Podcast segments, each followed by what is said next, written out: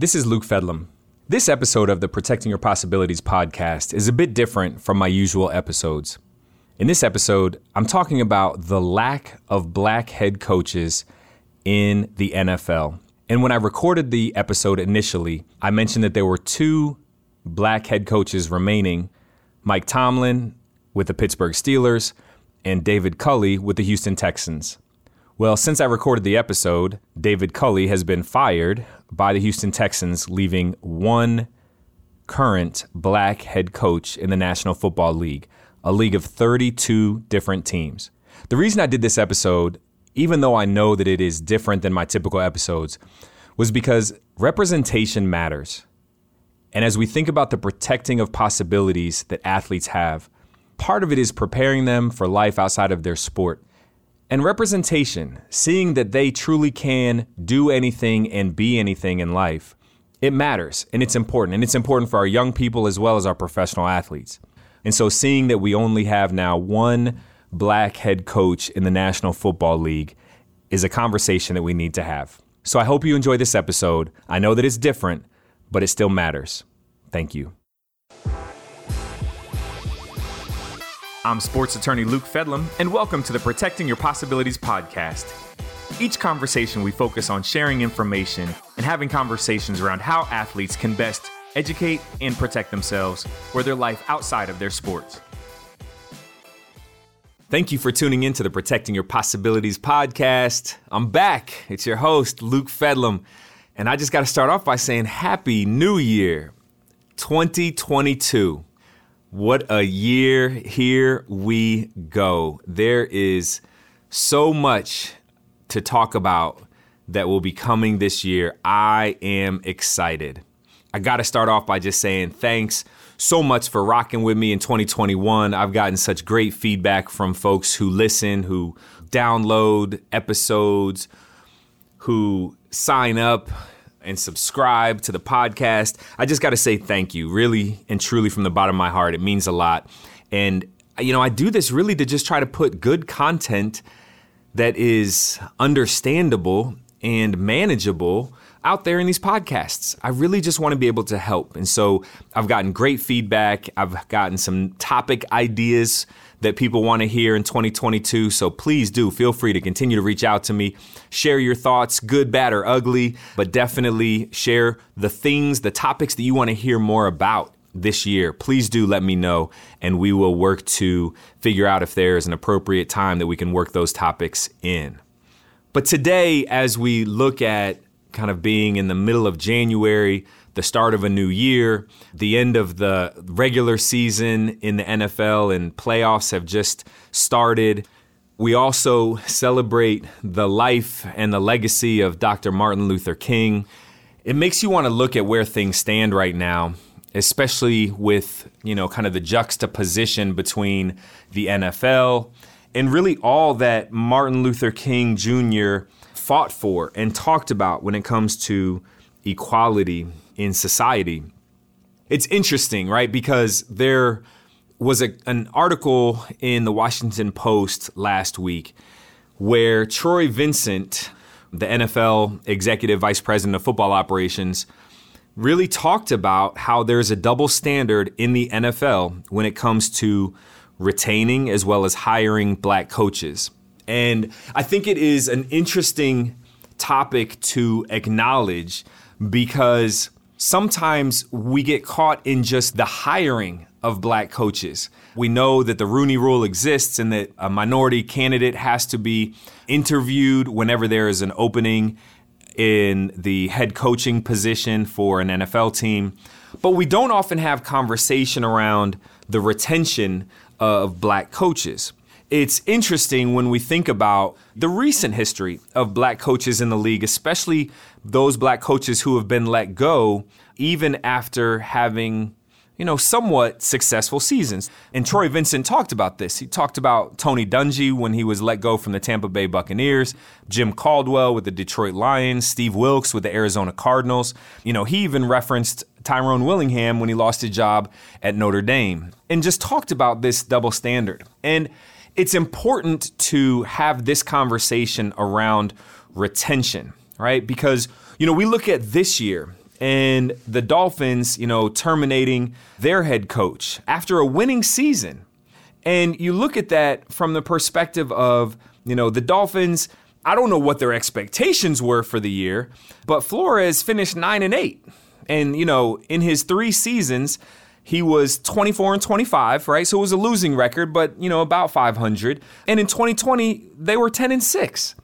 So, you know, you look at that and you look at this idea of Coach Flores being terminated and think about it from the perspective that the owner, Stephen Ross, the owner of the Dolphins, is known as an absentee kind of owner, right? Not as engaged in the day to day operations, not as engaged in kind of just the team as a whole. In fact, I believe he's based out of New York, but he just happens to own the Miami Dolphins. And it's really kind of a sad situation when you when you see that because at this point now, when you look at the NFL, we have two black coaches that are left. We've got Mike Tomlin with the Steelers and the Houston Texans, David Culley. And when you think about that, yes, we're going to have conversation about, you know, will there be for all of the NFL head coaching positions that are currently available, will there be any black head coaches hired this year? And who knows, right? We'll see kind of how that plays out. But the challenge here is thinking about this notion of equality and this idea of opportunity and thinking about, you know, whether or not the Rooney rule is working because the Rooney rule says you have to interview someone. It doesn't mean that you have to hire them. It doesn't mean that they are going to be given just as fair a shot as anyone else when going through the interview process. But it's important to think about where we are today, where we are in society, especially when you think about, you know, looking at the NBA. And I think when you compare the NFL and the NBA, there are definitely significant differences when it comes to kind of this idea of racial and social justice being taken on by a league. The NBA and the NFL are so very different, right? When we look at just the NBA, you know, I believe it was last year in 2020, we saw a significant hiring just in one offseason of black coaches in the NBA. I believe, and I was just reading some statistics earlier, that the NBA almost doubled the percentage of black coaches from 23% to 43% in one offseason. And that is incredible progress. When you think about that, that's really something that's significant, it's meaningful, especially when we look at sports generally where a uh, very high percentage of the players are black. Thinking about kind of some of those challenges and the relationships between coach and player, you know, it's meaningful to have the conversation. Looking at it last year in the NBA, there were eight open head coaching jobs at the end of the regular season, and seven black head coaches were hired. Black coaches in Atlanta, Boston, Dallas, New Orleans, Orlando, Portland, Washington. That is truly significant. And it's important, I think, to have this conversation specifically with the NFL coming off of this season where a head coach was fired because of the emails that came out from years prior where that head coach, Coach Gruden, used racist, homophobic, misogynistic language in emails when talking to another team's executive. I mean, that's significant. In fact, in particular with the Raiders, when Gruden came in to the Raiders organization and was hired at an astronomically high contract, when you look at other black professionals in the front office, there were significant changes. In fact, when you look at the statistics of black players, the percentage of black players on the Raiders, there was a significant decline over the years that Gruden was involved. So that's something to think about. That's something to recognize and thinking about the importance of having representation in professional sports at the head coach level has a lot of meaning. And so I think when we kind of look at where we're at now, coming off the Martin Luther King Jr. holiday, thinking about his life, his legacy, and all that he worked for, and as we get ready to head into Black History Month in February, these are conversations that have to happen. These discussions need to occur. It is not always easy to have conversations about race but it's important that they're had. And they can be had in a professional, fact based way as well. And the facts are that in the NFL, there are only two black head coaches. And that's a shame. There are plenty of qualified candidates. Now, as we know, there are openings, there are numerous head coaches who were fired. It always happens, you know, after a season. I think we'll see if there are any other terminations that occur. And so the NFL has a chance to make a change.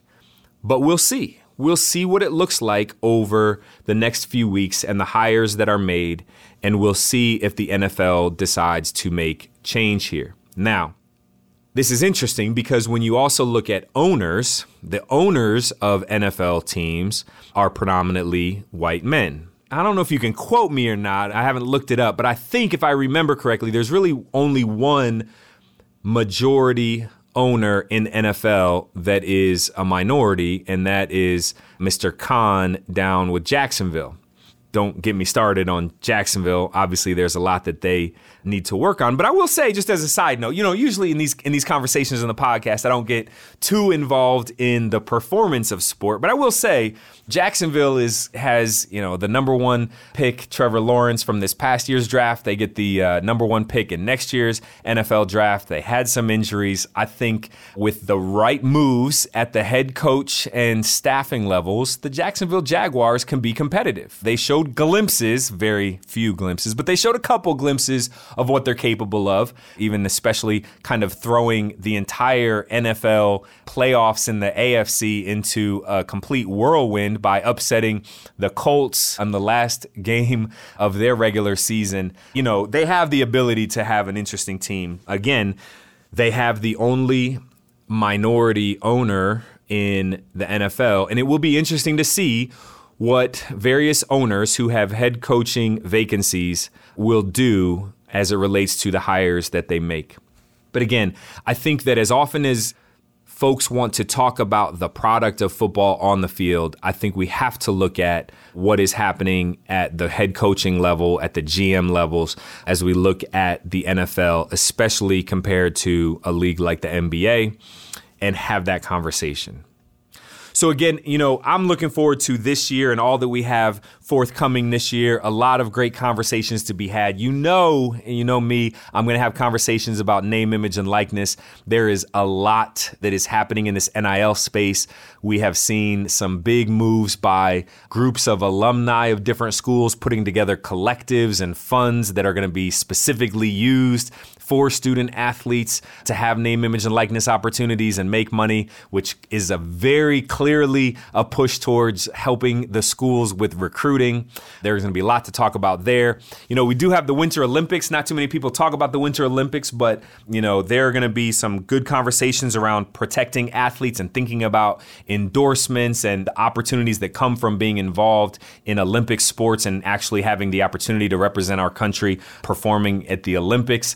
We're going to be able to talk about so much over this coming year, and I'm excited that you are listening, that you are sharing this podcast, that you're commenting with me around topics that you want to hear. All of this is meaningful as we think about how to protect athletes. That's really what this podcast is all about, and that's really why I do the work that I am so blessed and so fortunate to be able to do every single day.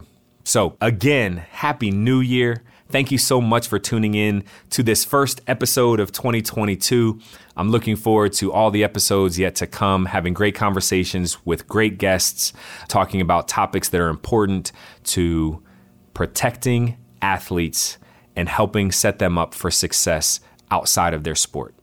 All right, until the next episode, I'm Luke Fedlam, the host of the Protecting Your Possibilities podcast. Thank you so much for tuning in. Please do feel free to share this podcast with others in your family, others in your network. I really, truly appreciate it, and I look forward to talking to you again soon.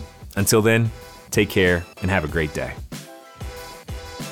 Porter Wright Morrison Arthur LLP offers this content for informational purposes only, as a service for our clients and friends. The content of this publication is not intended as legal advice for any purpose, and you should not consider it as such.